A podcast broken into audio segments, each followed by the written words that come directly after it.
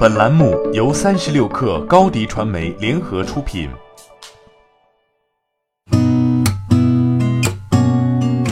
八点一刻，听互联网圈的新鲜事儿。今天是二零一九年十月二十二号，星期二。您好，我是金盛。首先来关注今年双十一。三十六氪获悉，天猫淘宝总裁蒋凡透露，今年天猫将推出双十一以旧换新专场置换活动。从十一月一号起，四万种家用电器和数码产品将参与以旧换新。天猫平台营运事业部总经理加洛表示，在具体优惠力度方面，天猫闲鱼将联合家电、电脑、手机、数码等商家，对各类回收商品进行大额补贴。消费者在天猫闲鱼平台卖旧商品，在市场回收估价的基础上，天猫红包将加价百分之十，并随机赠送购新券。家乐福中国商品副总裁龚文瑞宣布，家乐福将首次参战双十一。此外，龚文瑞表示，家乐福近期还将在南京、上海的部分家乐福门店上线履约中心，实现前置仓的全面升级。它不仅会接入家乐福小程序，还会接入苏宁小店 App 及第三方平台。消费者通过这些线上入口下单，都会由家乐福的履约中心承接服务。年底前，全国二百一十家履约中心将全部完成建设和上线。拼多多最近很强势，世界互联网大会上，拼多多联合创始人达达刚怼完阿里二选一，这边黄峥就抛出了深水炸弹。在拼多多的四周年动员会上，黄峥对内宣布，拼多多真实支付 GMV 已经超过京东。言外之意，在体量上，拼多多已经超过京东，成为中国第二大电商平台。在二零一八年拼多多上市前的员工大会上，黄峥曾说过，未来三年要在 GMV 上超过京东。如今这一目标已经比预计提前了两年。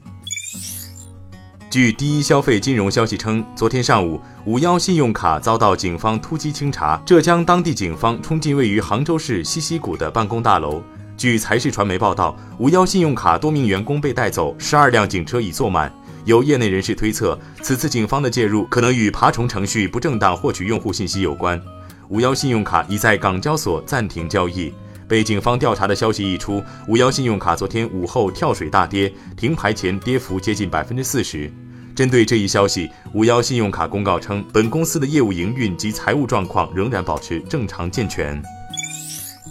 优酷、腾讯视频、爱奇艺三家视频平台联合正午阳光、新力传媒等六家影视制作公司，昨天共同发布加强行业自律、促进影视行业健康发展的联合倡议。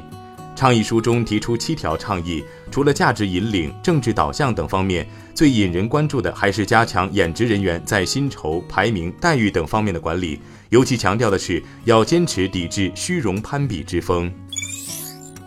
京东集团与北京汽车集团有限公司签署了战略合作框架协议，双方基于过往建立的良好合作基础，将在汽车工业与互联网行业加速融合的趋势下，不断拓展围绕汽车和出行相关的丰富场景，在全域数字化、京东云、车联网、智能供应链、金融服务以及采购合作等方面构建全面深入的战略合作。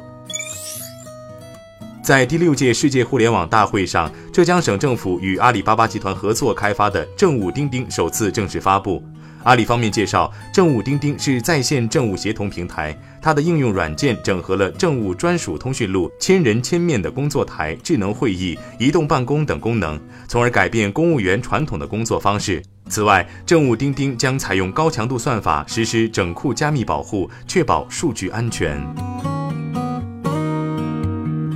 八点一刻，今日言论：金沙江创投董事基金主管合伙人朱啸虎曾活跃于共享经济领域。他在乌镇表示，WeWork 并非共享经济本身出了问题。美国租房周期相对比较长，WeWork 的核心问题是没有考虑到经济是有周期的。WeWork 前期用高价租付了房租，在经济下行的情况下，还要继续为高房价付费，企业就会亏损严重。雷军近日获得二零一九年复旦企业管理杰出贡献奖，在颁奖典礼上，他分享了在小米的管理理念：一、找到志同道合的人才是最核心的事情，不需要管理的人有三大特质：能力、责任心、自驱力；二、简单机械的 KPI 制度不可行，真正的 KPI 应该和企业的使命和价值观紧密相连；三、坚持扁平化，在相对平等的氛围里面，每一个业务单元都具备非常强的主动性。他表示，小米集团副总裁以上的管理者只有十三四个人。好，今天咱们就先聊到这儿。编辑崔彦东，我是金盛，八点一刻，咱们明天见。